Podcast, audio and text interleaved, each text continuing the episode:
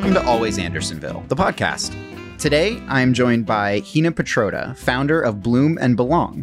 Hina works with people to reduce stress and find joy and awe in their lives. This includes taking preventative steps to attend to your whole health movement, sleep, perspective, food, relationships and connections, and more. Her approach is compassionate, strengths based, and rooted in mindfulness through one on one coaching as well as group coaching sessions in mindfulness and self compassion, as well as supporting people towards their goal of evaluating themselves and meeting their mind, body, and spirit goals.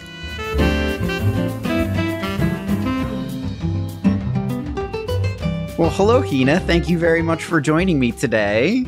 Thank you so much for having me. I'm so happy and excited to be here because I've been coming to Andersonville since I was in college. And that was a long time ago. So you've been here a little while. I've been here a little while. And the neighborhood, of course, has changed and it just keeps getting better. And I love it. I love being around here.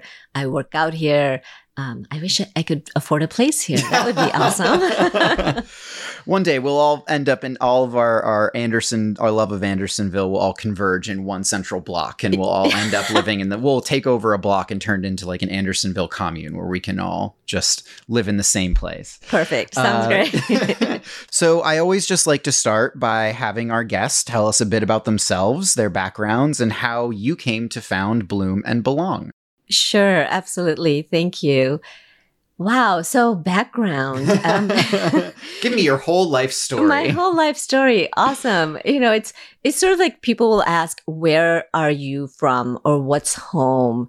So let me start. My background. I'll start with the simple thing and something I'm most proud of is that I am a mother. I'm a mother of two two kids, and that is my joyful, most amazing thing. I'm very proud of it. And I can't imagine a life uh, where I wasn't a mother. Outside of that, um, let's see, I was born in India. I came to the US when I was 12.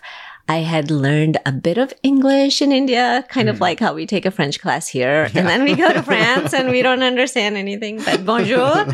so uh, that's how it Enough was. Enough to ask to go to the bath. Where's the bathroom or uh, something like maybe, that. Maybe, yeah. so that's how it was for me. I remember my first day of class, seventh grade. The teacher said, "What is your name?" And I was used to learning like, "What is your name?" And she just said, "What's your name?" And I had no idea what she said. So, um, yeah, I moved here when I was 12. That was a lot of fun. And then again, after I had my kids when they were two and five, we moved to Singapore actually as, as grown ups and adults. And we lived there for 12 years. So that, uh, really gave me this perspective of how it must have been like for my parents Mm. Because my parents came here, of course, as immigrants, and it was really hard for them. They didn't speak the language, they didn't know the culture. Well, that's not entirely true. My dad did speak pretty good English. So when we went there as a family to Singapore and we moved with a lot more means and a good job for my husband, it was still pretty challenging to get used to a new culture. Just it's the little details that you don't learn when you visit because you can go visit for a week or two right. and see if you like to live there, right? Mm-hmm.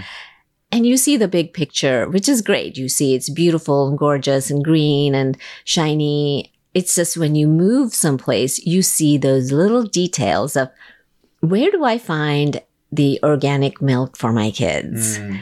And how do I get there? And you drive on the other side and their mannerisms are different. So there's so many details like that that really make it stressful and of course exciting at the same time. Yeah. Yeah.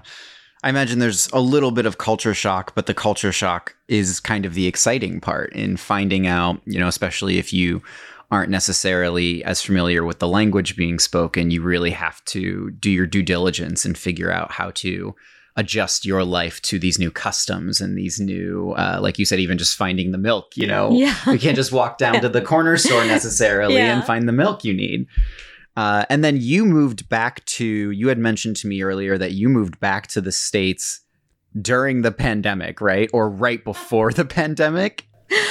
Ah, yes, excellent timing. we, couldn't have timed it better.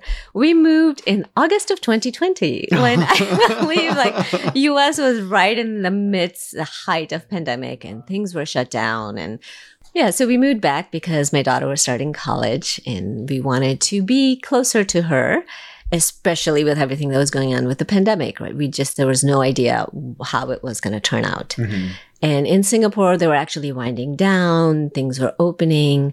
And when we moved here, everything was still shut down and there were riots and you couldn't leave the house and we couldn't see family. So the whole experience of moving back and how we thought it was going to be to move back home, mm-hmm. it in quotes, uh, wasn't like that. It was a completely different place. It was different culturally for my kids because they pretty much are more Singaporean, I would say. Yeah. And they had, they had to adjust. So there was this whole cycle of what my parents went through and I went through. And then I went through that moving to Singapore and then my kids went through this moving here. So there's this constant change and transition. And, um, so that all leads to, of course, finding Bloom and Belong. Yeah, I was going to say this sounds like great inspiration for discovering how your passion and love for mindfulness and health and wellness and spirituality, if uh, if spirituality is a good word for it as well, yes. too. Yeah. So yeah, continue, please. Yeah, absolutely. So when I was in Singapore, of course, I I didn't work couple of different reasons. One is it is more difficult to get employment as an expat. And I had the opportunity to stay home and raise my kids, which was, I felt very uh, fortunate to be able to do that, mm-hmm. to give them my full attention. So I didn't work. And then once they got a little bit older, they were more independent, which is a lot easier in Singapore to be independent because it is so safe. You can let your 12 year old get on the train and go to her dance class. Oh, that's great. That's interesting. Yeah, it's it's amazing. Especially compared to Chicago. it's a little slight bit different. difference. Yeah. slight difference. So I had a lot more time on my hands and I thought, what am I going to do next?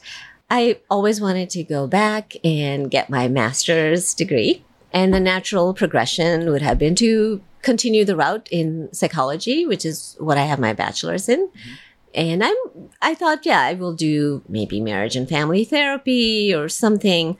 However, it was this push I got and I wasn't even aware of it at the time. I was talking to a friend of mine who happened to be a coach and she asked me what I would say were two important questions. One was, what is it that you think about, read about, talk about. Pay attention to that. And I realized most of like 80, 90% of what I read was on health and wellness and being happier, being uh, more joyful, being more connected to people. And that's what I read. That's what I talked about. And the other question she asked me to was, what would you enjoy doing if even if it wasn't a career? And this is the answer that I came to. I really enjoy people helping people and supporting people in finding their best selves. You know, how I think everybody has this inside of them and helping them to bring it out because mm-hmm. everybody deserves that. We all want that. And that's how I came to coaching. So then I looked for a really good program. I wanted something that was accredited and thorough program and I wanted a master's. Mm-hmm. So yeah, I found an excellent program that I'm so happy with. Still to this day, I look back at everything I've learned and yeah, I got my graduate degree. I got my master's while I was there. And what's the master's in specifically? My master's is in health and wellness coaching. Okay. With a integrative practices concentration. Awesome. Awesome. Yeah. I mean, and I figure, especially when coming back into the states when you did health and wellness was probably was a becoming quite a, a more, much more popular topic after lockdown and of course still going through pandemic and everything august 2020 you said singapore was opening up we were not no that was not a time of revitalization in no the United States. But, well, great. That's wonderful. I mean, that gives us a really good sense of your journey and where these thought processes came from and how you found your passion. I have to say, I love that phrase think about what you read, what you talk about. And I, I want to approach another question with you later on that because Yeah, I just thought sure. of something. But clearly, you know, as you've spoken to, you have a focus on helping person as a whole, not necessarily focusing on one aspect of health over another, you know you can have a personal trainer for your physical health you could have uh, you know a therapist for mental health or something of such but rarely do we ever fo- look at ourselves and focus on us as a whole covering more aspects of our life so how does that process begin with you and with your clients Yeah, that's an excellent question. And it is important to address the whole, right? Medicine, of course, breaks everything down. You have your cardiologist and you have your eye doctor and all these different things. And of course, that's how medicine works. However, I think it is really important to look at the whole, right? If you if you had a bad day at work, let's say, which is a basic thing, and you go home and talk to your partner or you're out with your friends, that effect carries over. Yeah You can't separate that. So this is something emotional and then it affects your relationships. And if it was at work, you may be not being your most productive self. You may not be doing a good job.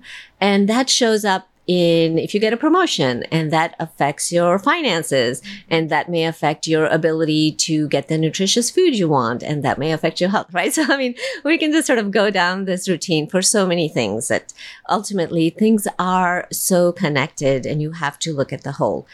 So the way I start with one of the most basic things I do is I have this wheel of life that I go over with people. So if you imagine just the wheel, like a car wheel Mhm. with spokes, and break those down into little triangles. And I look at all these different aspects of somebody's life and we we sort of put them on a scale.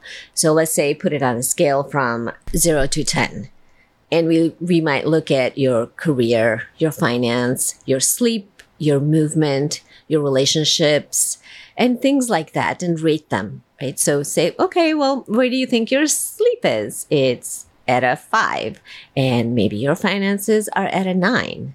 Most of the time, that wheel isn't gonna roll smoothly, so to say, once we map it out yeah yeah on a on a chart. more like an oval than a circle than a Yeah. than a than a wheel at the when you start maybe even a rectangle yeah, exactly.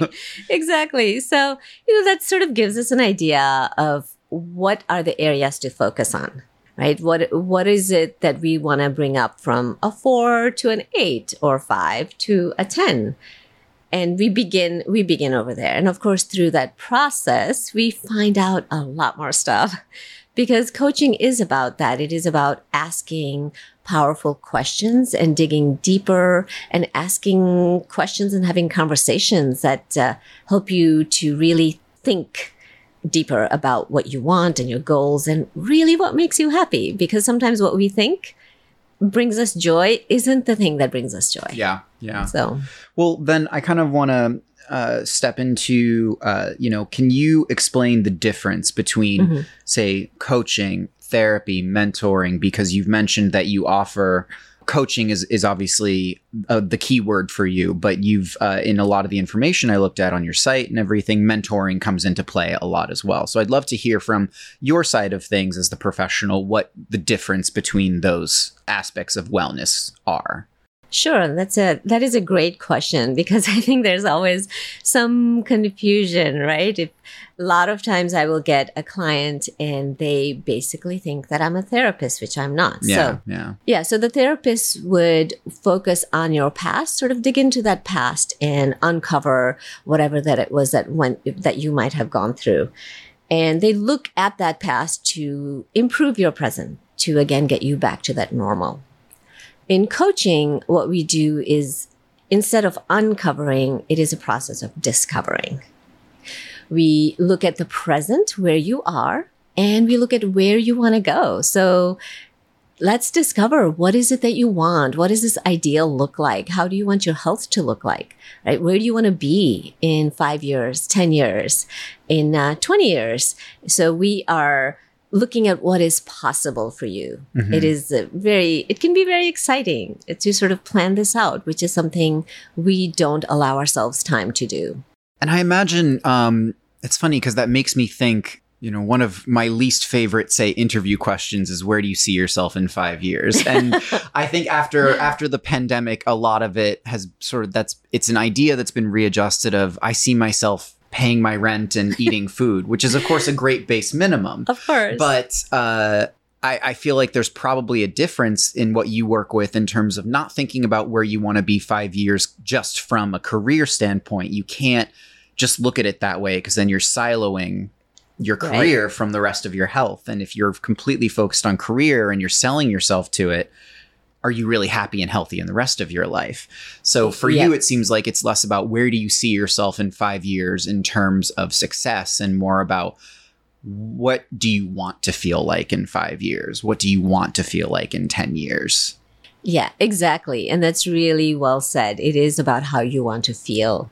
And it is that whole picture because we don't we don't take into account how it is that we are going to feel if we have this in the career or if we have that house or if we move here or there. So really taking a look at how you want to feel is important. And again, looking at the whole picture, we would we would look at well if you had this career what would your day look like? Where would you fit in your relationships? And is exercise important? Where would you fit that in? And would this affect your sleep? How Mhm. stressful would it be right? So And I imagine, you know, I'm always going to be upfront and say I'm a very indecisive person, and especially when it comes to when it comes to major life decisions, it's it's even sometimes when it seems obvious, it's not necessarily obvious. And I could see, you know, working with you and doing coaching with you, you know, making, uh, you know, especially say it came to a job, the financial aspect might be a huge part of is the biggest part of that decision, maybe but I could see working with you making it easier to weigh out those decisions, to weigh out uh, this would be good. Sure, this would be good for me financially here, but is it good for me mentally? Is it good for me from a, a physical standpoint? Is it good for me from, uh, you know, just uh, the consideration of me as a whole person? I feel like we get we, as I said, get siloed into making decisions based on one criteria as opposed to thinking about ourselves as a whole. absolutely So that brings me back to actually that phrase of what do you think about? What do you read? What do you talk about? Because obviously, you know, things like reading or, you know, uh, the discussions we have with friends and partners and family are how we sustain. You know, you talked about having a bad day at work, and sometimes I just need to have a drink with my friends and vent Right. about it. But I've also found that I pursue certain books that I want to read or Mhm. I pursue certain TV shows that I want to watch but I sometimes I start a book or I start a TV show and I think this is just making me depressed or this is this is not necessarily putting me in the mood that I I want to be in but can be strange because maybe it's something I enjoyed doing for years or enjoyed reading for years. So right. is a part of i'm curious if maybe a part of your coaching and a part of what you talk about is the media that you expose yourself to and how that affects your thought process. Is that would you say that that's relevant to the work that you do?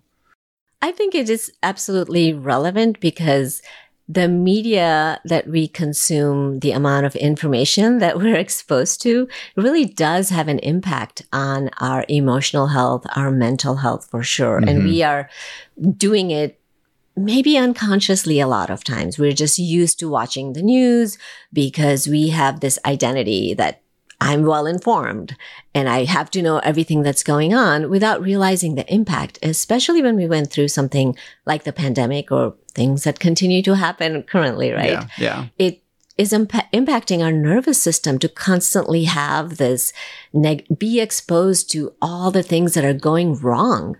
And that's what makes the news, of course. So that's what you see in the news. And we don't get that opportunity to focus on things that are going well, people that are doing good things, because that doesn't make news. You No, know, we don't yeah. open that up. Yeah. so so part of what uh, i imagine you might do is help lead someone to expose themselves to stimuli that are more positive and more reinforcing because we can't avoid the bad news but we can Right. certainly do what we can to counter it Yeah, yeah, exactly. You have just to help you to think about, bring that awareness to what you're exposing yourself to and how does that make you feel Yeah. Yeah. you know So I'm curious now that we've sort of gone over the difference between coaching and mentoring and therapy. I'm curious what misconceptions you think people have about coaching as a whole, the process, the profession, you know, if you could bust some myths about mis- about coaching for me, I'd be very curious to know. so, more than myths, I would like to say that coaching, especially nowadays, coaching is, of course, not as uh, old in profession as uh, therapy. So, people nowadays, you find programs that'll say three month coaching certification or six month coaching certification. So, there's this conception that you can become a coach because you give good advice. Mm, And that is a misconception. People think I will come to a coach and you're going to tell me what to do. You're going to give me advice. I don't know how to do this. So tell me what to do. So the biggest thing I would say is coaching is not about giving you advice.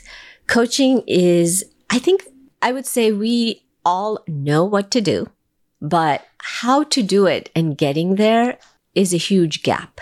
hmm So in coaching, I can take you from, I know I need to do this. I know I need to stop consuming negative media. I know I need to start working out four days a week. My doctor said I, my, you know, HDL is low or LDL is high.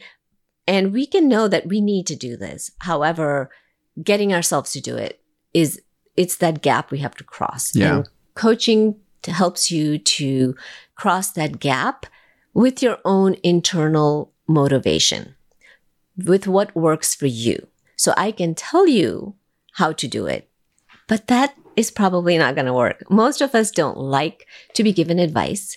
We are not motivated by even knowledge, by reading about if you work out five days a week, this is great for you. Great. Well, that knowledge doesn't give you the motivation to go work out. Exactly. Right? Oh my gosh. Motivation is definitely the big thing. Yeah, Yeah. exactly. So I think in, in coaching, that is a misconception perhaps that people have about um, giving advice. And when you, I would also like to add that if you work with a coach, right, because of what I said earlier, that it's easy to get a certification in three months, six months, or people feel I have opened um, a business and maybe I can coach somebody in opening a business. That is more mentoring, of course, but coaching, just like therapists are licensed, coaching does, there are certain certifying bodies that will hold coaches to ethics and standards of care and levels of education and continued education. For example, I am a national uh, board certified health and wellness coach, which is the national NBHWC. There's also the ICF, and there are international certifying bodies that hold coaches to a standard as well. So it's important to know who you're working with. You know, you're putting yourself, making yourself vulnerable under someone's care. So you need to work with somebody who does have the education qualification. Yeah, yeah. So I mean, it is kind of. Uh, I know you offer free consults for for uh, your work too, which is definitely one of the things people should take advantage of because Yes. it'll give them an idea of what working with you would be like too. Yeah, Um, so, but there is that due diligence that you can do to find someone that you know has the legitimate you know know-how, experience, education, knowledge to really do the best work for you. Yes. Okay. Absolutely. Yeah, that's great. That's good to know because I think sometimes you think we we think of a coach and just uh, exactly. I used to think of who could give me the best advice, and Yeah. generally my mother would give me the best advice, but she's not always right, and she's Yes. not educated, that sort of thing. She just wants what's best for me. But wonderful, thank you, thank you for clarifying that. So I guess uh, one of my next things is just common health complaints that you hear from people these days you know i it- it's it's crazy every time we record a podcast and i almost hate coming back to it every time but covid has uprooted our lives to such a major degree that you know i i imagine uh, you know i i spoke to uh, big city optical socorro from big city and she mentioned that eye conditions or complaints that people have had more since COVID happened. So I'm Hmm. curious what you've noticed, not just because of COVID, but what are some common complaints that you feel people are coming to you with more often now? Sure, and I agree. It's um, it is something you may come back to, but it is it is very poignant and significant during these times. So, I would say people don't generally come to me directly with a health complaint. I feel that they, the health complaints, they, people end up waiting, right? They wait till something really goes wrong and maybe they go to a doctor. However, people come to me maybe a little more vague about not feeling well or wanting to change their habits or behaviors. And through the work, we see that there are health complaints. And I would say a big one is stress. Oh, yes. Right? People don't know that they're stressed or they feel that they're stressed and really don't have time or inclination or can't do anything about it. We're just stressed. We have to work, we have no time, and we keep going and going and going. And then the stress has physiological effects, Mhm. of course. So those turn into the health complaints, right? It's all Yeah. the results from stress. I keep, I mean, I keep seeing different figures, but it's 70, anywhere from 70 to 90% of doctors' visits have stress as a factor, a contributing factor in those health complaints. Yeah, yeah. I think we've all been feeling significant, more, much more significant levels of stress too. And it's it's funny. You go uh, the the funny joke in the medical world was you go on WebMD and type in any sort of uh, any symptom you have, and stress is always included in there. It's like it's Right. automatically in there. Yes. So, I mean, you know, one of the things that I know people can have trouble with is like you just mentioned identifying that they're having an issue or Yeah. uh, you know, or even they they you know, if someone's aware of their body, they can say something's wrong. I don't know what it is, but something's wrong. So, what insight or maybe flags that you can offer for people to look out for to think to realize help realize to sit down, look at their lives and say, "Oh, this is a problem I'm having or this is something I didn't realize is bothering me." Sure. Um, if there's anything you can offer in terms of resources for that. Sure. I, and that's important, right? To be able to recognize. If we don't recognize, we don't go in for help. I would say looking at just looking at all the different factors, which is looking at that whole picture again. Your feelings, maybe your thoughts, how you feel physically, and how you are in relationships would be four big things, right? If you are feeling this anxiety or stress, as we said, just not feeling yourself, just taking a moment to think about what is it? Or if your thoughts are constantly turning to the same thing, maybe you're just ruminating over and over. You're not um, you're not sleeping well, especially if you are ruminating and stressed. It's going to affect your sleep, your ability to fall asleep and get good sleep. So if you're not sleeping well, all of a sudden, you know, any sudden changes, of course, your eating habits, maybe you were always hungry at three times a day and now you just haven't felt hungry in the last two or three days. Or, of course, physical symptoms are what usually people uh, pay attention to, right? yeah.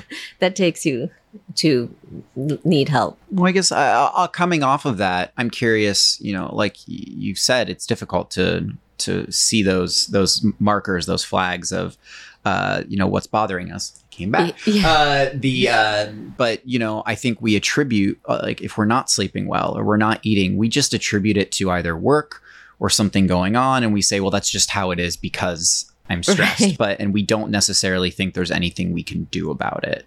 Yes. So uh, I, I definitely have been in that position before where I thought, hey, this is just my life. That's Yeah. just how it is. So would you, is there, have you seen something like people just having sudden changes in appetite or, or is that, uh, or a, a sudden mental or physical change that seems to have come out of nowhere that they don't even realize is stemming from some stressful stimulus in their life?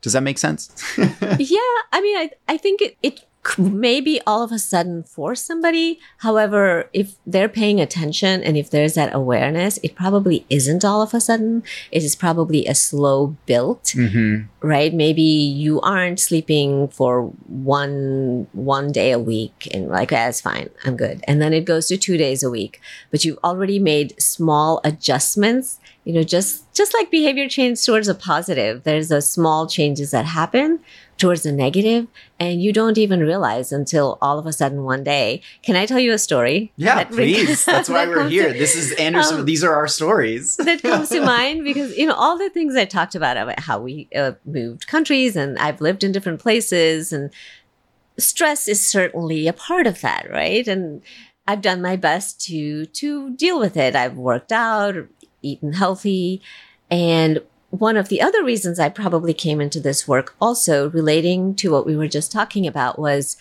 one day in Singapore, I woke up and I could not hear from my right ear. Oh my gosh. I could not hear. It was very shocking. So I went to the doctor. It was a weekend, went to the doctor, and he said, You have sensorineural hearing loss. And my system, yes, that's what I thought. I What? just- what is that? Um, my system, all of a sudden, I felt shut down. And I did not hear anything he said after that because it was really shocking and frightening. And I know he said, well, it really doesn't ever resolve. And that was a, horrific moment. I know people have really, really horrific moments in their lives. So I don't mean to diminish anything of that. But for me personally, I have been pretty healthy. I felt like I had been taking care of myself. So to experience that was really terrifying, so to say, to not be able to hear. You don't know where the sound is coming from. You don't have this binaural hearing, I think is that the word? Mhm. Uh, Yeah, yeah. So you felt like you're underwater and it was just a scary experience. I couldn't, I couldn't pay attention to my kids. I couldn't pay attention to anything I was doing. It took me away. I was just absorbed with this thing I was suffering with. So as an example of, to me, it felt like it came out of nowhere Mm-hmm. like how did this happen and when i went to the doctor they were like oh it's we, we don't know the reason. Luckily i had a very good doctor in chicago and she she basically said you know i think it's stress. Have you looked at all these cha- changes and transitions in your life? And stress right? That is one of one of the points as well. I thought wow this is uh it really has an effect. It shows up physiologically. So i think in that way we something comes on all of a sudden but it's been brewing there in the background Yeah, yeah. So I mean, none of us obviously want to wait to address our stress until something like that happens. I mean, Yeah. that is a terrifying experience, Yes. especially, you know, the first thing I would think when I wake up is, oh, this is never going to resolve. But we Yes. don't know that, of course. Yeah. And um, uh, wow, that's that's incredible. That must have been so terrifying. Uh, so was would you say that was kind of another good wake up call in terms of how you reapproached your own health then? oh yes. Absolutely. Absolutely. Because it was a, that wake up call as you said to pay attention to i am taking care of myself by maybe working out or maybe eating well. But what's happening with my thoughts? What's happening with my feelings? And what am i doing with that? And that was perhaps something i discovered that i was ignoring Mm-hmm. And that's sort of what led me down this whole field of mindfulness and meditation. Awesome. Yeah, I mean it's it's nice to hear when a professional, someone who does this for a living, has had that personal experience. You know, you don't necessarily want someone. Uh, I mean, you know, you don't want anyone to get injured. But I always thought, uh, you know, if I had a sports injury, I don't necessarily want someone working with me that has never experienced a sports injury before. So, a topic that has become very big, very, very topical is anxiety. Mhm. Um, you know, I mean, we all suffer with our own levels of anxiety. Yes. And obviously, you know, there can be medical aspects of that, but I'm sure anxiety can be uh, stress can be a catalyst for anxiety as much as it is for anything else. So I'm I'm curious how with the work you do, how you approach anxiety and how you uh, the process of the evaluation that you have with people. Sure. I agree that most of us have experienced low levels of anxiety and with whatever goes on in your life in the world it can be heightened and we experience heightened levels of anxiety. And of course caveat that if you feel like you have a lot of anxiety you should seek a mental health professional for Mhm. this. Having said that i also do work with people who have anxiety as long as they're also working with a therapist and it's safe for them to work with me, I will work with them in the capacity of using mindfulness and using meditation and using self compassion techniques to address anxiety. My viewpoint and my understanding of it is that anxiety is rooted in what we don't see and what we don't acknowledge and what we push away, right? We dismiss a feeling today, 10 feelings tomorrow, and we push it down. There's this analogy that I like to use uh, for anxiety and, and many other things like that. It's as if there was a crying baby in the house hmm and you have this baby that crying is really bothering you. It's just not feeling good. So you take that baby and put them in the upstairs room. And you can still hear them crying. Yeah. So you close the door. You still hear them crying. So you turn up the music and you still hear them crying. So, you know, you put on headphones and you can continue to do this stuff. But if you really allow yourself to notice and it's there subconsciously, you know there's a baby crying up there hmm and you're not acknowledging it. You don't want to see it. You don't want to deal with it. And something like that can show up as anxiety. It can show up as something we are not attending to that we should. Mm. So my approach is to work with your body. We look at, we drop down into your body instead of thinking about anxiety. What is it? How is it? We drop down into your body and we look at the sensations. We look at the feelings and notice what it is and accept it and be curious about it. And that's usually a very good starting point for beginning to discover what is, what is this for you? And how does it show up for you? Yeah.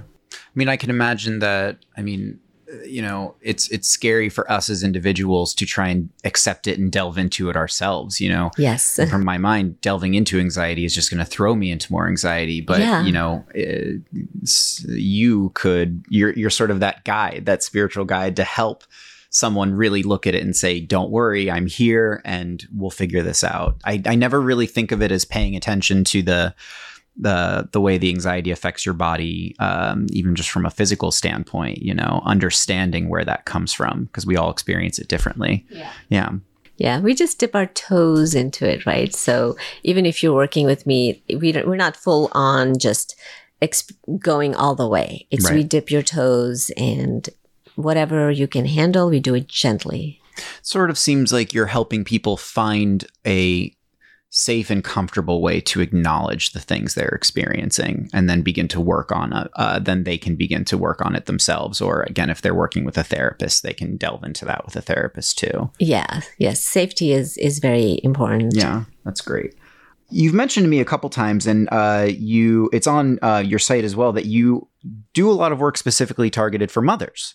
I am not a mother, but uh, so I don't. But I know that everyone approach has to approach their anxiety or or even just their health differently based on how they live their lives. And Mhm. I mean, I'm sure mothers deal. I know mothers deal with quite a bit more stress and anxiety from you know the perspective of that job, that profession, if I may say. Yeah. Um, so can you tell me a little bit about the work you do specifically with mothers and what you offer for that? Yeah, absolutely. And this is, I'm just very passionate about working with moms and working with mothers and helping them. Being that I am a mother myself, well, you know, it's something There's that firsthand experience. That's you've got. firsthand experience for um I'm almost graduated now because my kids are both in college. But yeah, I'm I'm just very passionate about it because I think especially in the US, there isn't so much support for mothers. Uh, without making it into a two hour show, basic things like paid leave that is from the government. I'm sure there are companies that individually offer that, but we don't have a mandated paid leave for moms or dads. And if you look at mortality rates for mothers, especially in certain sectors, it is sh- shocking where the US is compared to other nations, other developed nations. So, yeah, that is a very foundational thing, which points to what little help that mothers get. So, I love helping mothers because moms are raising a human being and we are all affected by another human being. So it is so important to raise somebody with love and kindness and gentleness and comfort because you're not going to be more proud of anything than having a person that you know will be kind to someone, will be loving to somebody, will be understanding to somebody.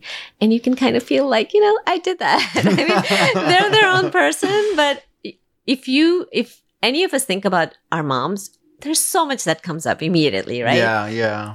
So moms have a huge impact. It doesn't matter your relationship, good, bad, but it's it's always a huge impact. So I just enjoy helping mothers because they're so they're so dedicated and every mom is doing their best.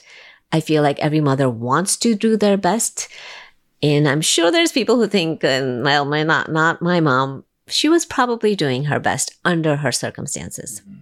So I I enjoy helping mothers. I support them in being more confident with every decision they make, letting go of their guilt and doubts and confusion. And there's so many questions.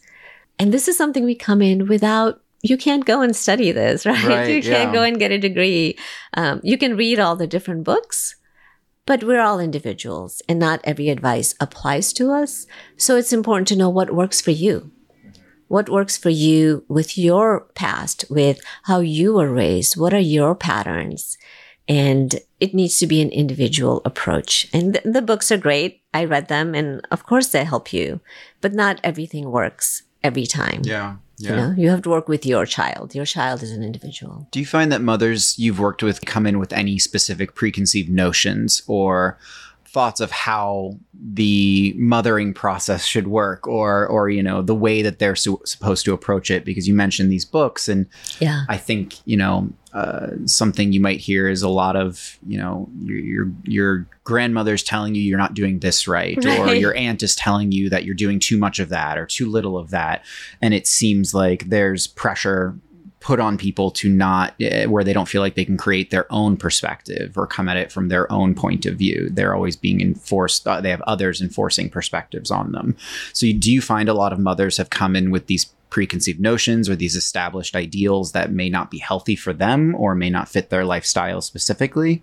Yes, yes, because there's this culture of perfectionism mm-hmm. in motherhood, and there's a lot of shame in not being perfect, right? So moms always feel like they are doing something wrong or they're worried and they come in with this idea that maybe others are doing it perfectly well and they're not and they're they have all these doubts and they have all these fears because everybody projects perfection in general mothers don't talk to each other about what's going wrong especially at the beginning is there some shame there or? There's some shame there because even though there's no training it's expected that you know exactly what to do. Mm. because you have so much love for your child you know exactly what to do. And if you don't maybe you don't have enough love for your child.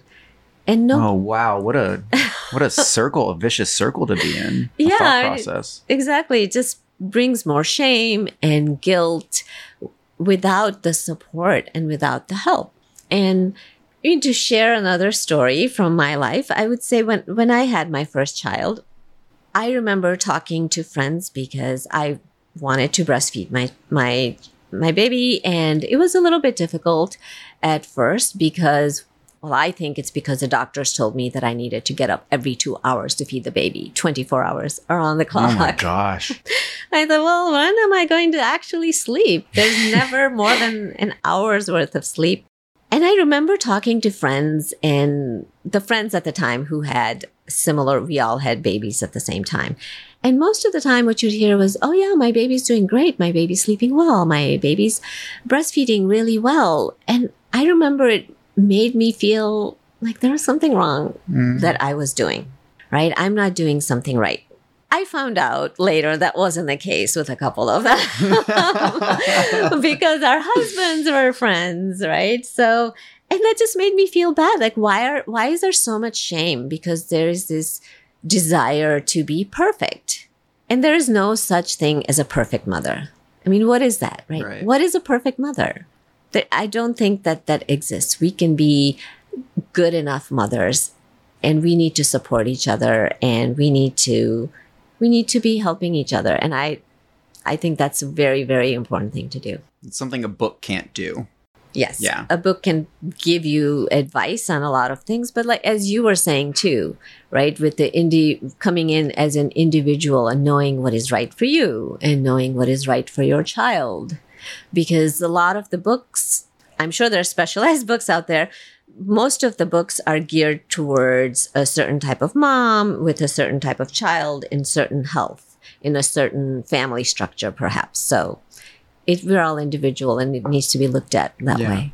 Well, I want to go back real quick then. Just you know, you've talked about everywhere you've lived and everywhere you've been, and I, I, you know, was particularly struck by, uh, you know, the comment you made about, and I think uh, in general people have been aware of this, but the difference between how America considers mothers and how other countries consider mothers, and I'm curious between, you know, I know you moved from India when you were 12, right? But time exposed to Indian culture versus American culture versus culture in Singapore, how having that worldliness and being exposed to all these different places maybe uh, developed your thoughts on health and wellness because it's always nice to have perspectives from people that have been to other places and have seen other forms of, of care and wellness. Yeah, sure. It is it is definitely there's definitely a difference. I found and in India I was obviously young, so I wasn't thinking about health or wellness. However, I know that um, this, you know, this is something I hesitate to speak about because it sounds perhaps elitist because this isn't something available in the US. However, in India, for example, my mother had help. And it isn't because th- we were just rolling in it or anything, but it is easy to get help. It is easy to get household help. It is easy to get help with housework or cooking or cleaning or doing laundry. So I saw how my how it was for my mother to have that help and she could spend time with us. And actually it was the same in Singapore. It is easier to get household help. So you are able to be more relaxed. You're able to focus more on your kids when you're with your kids Mhm. instead of um, having to worry about doing everything else that you need to do in the house outside of your work. I remember one time my daughter, when we were here, she must have been two and a half, and uh, she said something to me. I was making dinner in the kitchen and I had laundry sitting there, and she was just playing by herself. And she said, Mommy, you're always working. You're always in the kitchen. I want you to come play with me. Right. And it just, it- how do you I- take that? How do you how do you you know process that something like that? yeah, it is, it is really hurtful to hear your child say that because they have realized this now and they have awareness of it and they can verbalize this. So in Singapore as well, it was, it's different that way because if you have a little bit of help, you feel mentally relaxed. So you're not in the kitchen all the time and your kids feel that and you form a different relationship with your kids. And in the US, it's different, especially moving back from Singapore. Now I see all the moms and they are going to work and they're taking care of the kids and they're if you're trying to feed them healthy because if you're not there's a lot of guilt when Yeah. you're feeding your kids fast food every night so you better come home and make them a nice healthy dinner and all of that takes time you have to go shopping at the right place and do all the cutting and do all the cleaning and then you have to do the laundry and you, know, you don't want to send your kids out without clothes that are not ironed or perfectly clean or the cutest outfit. So you have to go shopping for the cute outfit and take care of the bills and take care of responsibilities at work. I mean, oh, I, I feel exhausted right? yeah, no, even just thinking about it. when I go through the list. And on top of that, you're supposed to be positive and happy and just look well dressed with your hair done. And it's impossible. It is an impossible standard, and there should be more support and there should be more help for mothers. And you see a lot of other cultural things. For example, in Japan, where I visited, the, all the moms had this little stickers on their bags they would carry that uh, showed that they had a baby. You know, I think it said in Japanese, but there was a, a sticker that sh- showed that they were pregnant. So perhaps getting on the train, you can be give them a little more room or watch out for them. And in Singapore, I know there, I don't remember exactly, but there's a good amount of leave you can have from your job. You keep your job. And also they have a period of what they call confinement, which is a good, maybe everybody doesn't think No. it's a good thing, but it sounded like it was a, a good thing from my perspective that you stay in the house with the baby and you have somebody helping you. So it's just a time of unwinding and bonding and attaching to your child. And there's just a lot more rituals and structures in place, I feel, for things that, that help you just to be more connected to your child and more family help.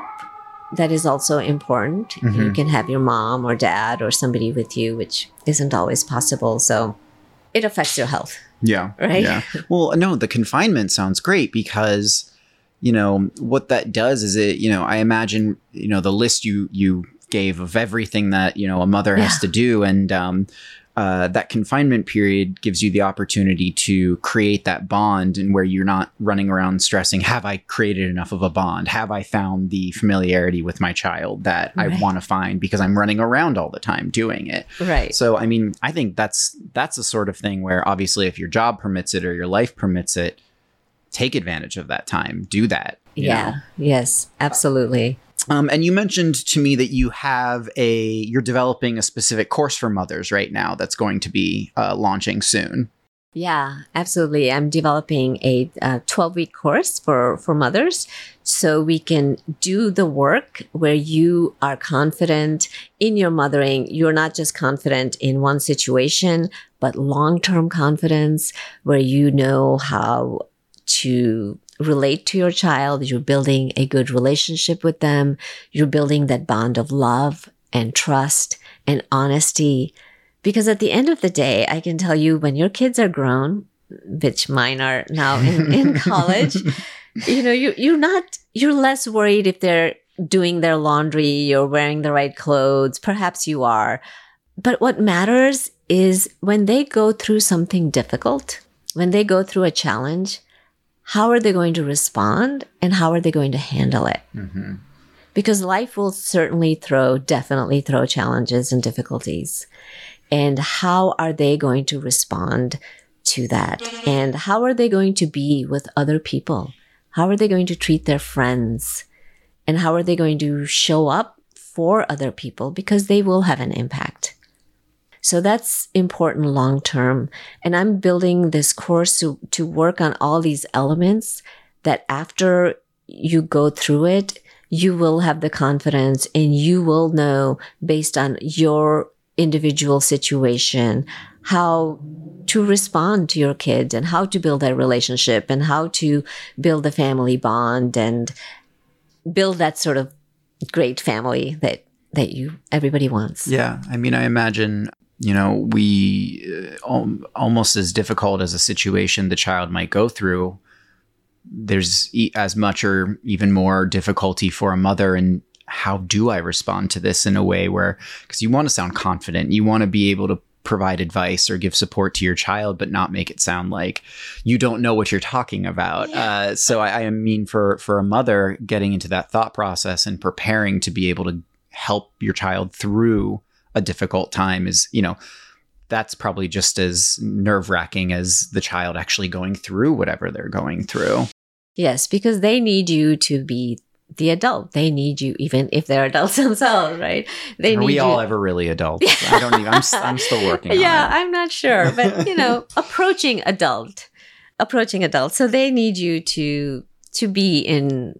I don't want to say in charge, but they're looking to you for that support, and you want to be able to be supportive. And whether it is through being vulnerable, I think vulnerability is an important element in your relationship with your kids. You want to be able to be vulnerable and say, I actually am not sure. I need a little bit of time to think about how to respond to this or help you with this. And that builds trust. Yeah, but you don't want to feel guilty about saying that. You know, It's- Exactly. It's, I can imagine that being, you know, sort of you talked about mothers thinking that everything they need to do is right. Yes. and I can, you know, uh, I can imagine actually providing an answer to your child of saying, "I don't know. Let me think about it. Let's keep talking about it." Can almost seem as difficult as you know, are you feeding them the right food or or you know uh, like you everything you'd mentioned before. So having that confidence to answer with that vulnerability must be uh, something to work on. It's uh, i imagine that's a difficult process and a mindset to come to. Yes it it takes uh, practice and it takes that inner confidence and knowing that you already have this relationship with your child and it builds on top of each other right? It, it builds from when from when they're brand new actually with how you physically respond to them and how you hold them. And once they start talking, it's through that conversation. They're very intuitive. Children are all very smart. they pick up on everything. Yeah. Uh, all the things we don't even expect. Yes. Um, so is that mother, do you have a date for when that, the 12 week mother course is is planned to launch. Um i or is there uh, uh, people can i assume look out for more information for that um, through your social media channels and your website and everything? Yes absolutely. You can uh, follow me on instagram or check out my website and i will absolutely be updating that information when it comes out. I'm super excited about it. I worked really hard on it and um, yeah uh, great. Well, Hina, thank you so much for chatting with me today. This has been this has been great. This has been very educational, and honestly, even just talking to you here as we record this, I I relaxed. I feel better about myself today. Uh, I woke up this morning being like, okay, I have to get this done and this done and this done, and then we've had this conversation, and it made me think, okay, I need to take a second, sit down, and just like plan out my day in a way that's going to be productive, resourceful, and and not feel stressed about it. So thank you for having for for. I feel like I had a coaching session with you this morning. um, are there any? Is there anything else coming up? Upcoming events or news that you would like to our listeners to know? just to look out for courses. I always run courses on mindful self compassion, on mindfulness, and I'm going to be doing one on laughter yoga, which I know we didn't get to talk about, but that's okay. no, do you want to talk about it? Do you want to um, do you want to uh, mention that a little bit? I mean, sure, I can touch on it. You know, this is one of those things I do. It sounds like wow, there's all these different things, but they're part of that whole. Laughter is so important, and having raised kids, kids laugh so much, and you, at moms, you just have to laugh along with them, even if you don't feel like it. It makes you feel better. Yeah. Uh, so yeah, I'm um I'm a trained laughter yoga teacher and I want to do this course. I mean, not te- I want to teach this course on laughter yoga, hopefully starting sometime in October so we can all get our laughter in before the holidays and dealing with the family. It's so good for you. It's uh, reduces stress and it's a great time. That's, you think you can't laugh on demand, but you can. that sounds like so much fun, actually. That'd be a great thing to start my day with every day. Uh, yes. Uh, yeah, yeah. Forget the coffee. Just give me my laughter yoga. Yes. I imagine it's a very energizing thing, too. Yes, absolutely. Well, Hina, thank you again for joining me. This has been a wonderful conversation. So you can find out more about Hina's work uh, and even book your free consult at www.bloomandbelong.com and follow her on Instagram at Bloom and Belong. Yeah, thank you so much, Charlie. It has been wonderful. It's have had such a great time talking to you, and uh, it's an interaction. You helped me to start off my day really well as well. Thank you so Wonderful. much. Wonderful. I'll keep a lookout for laughter yoga. And then, okay. uh, of course, um, um, keep a, another eye out for the upcoming 12 week mother's course that Hina is going to be starting soon. Yes. Thank you so much. Thank you.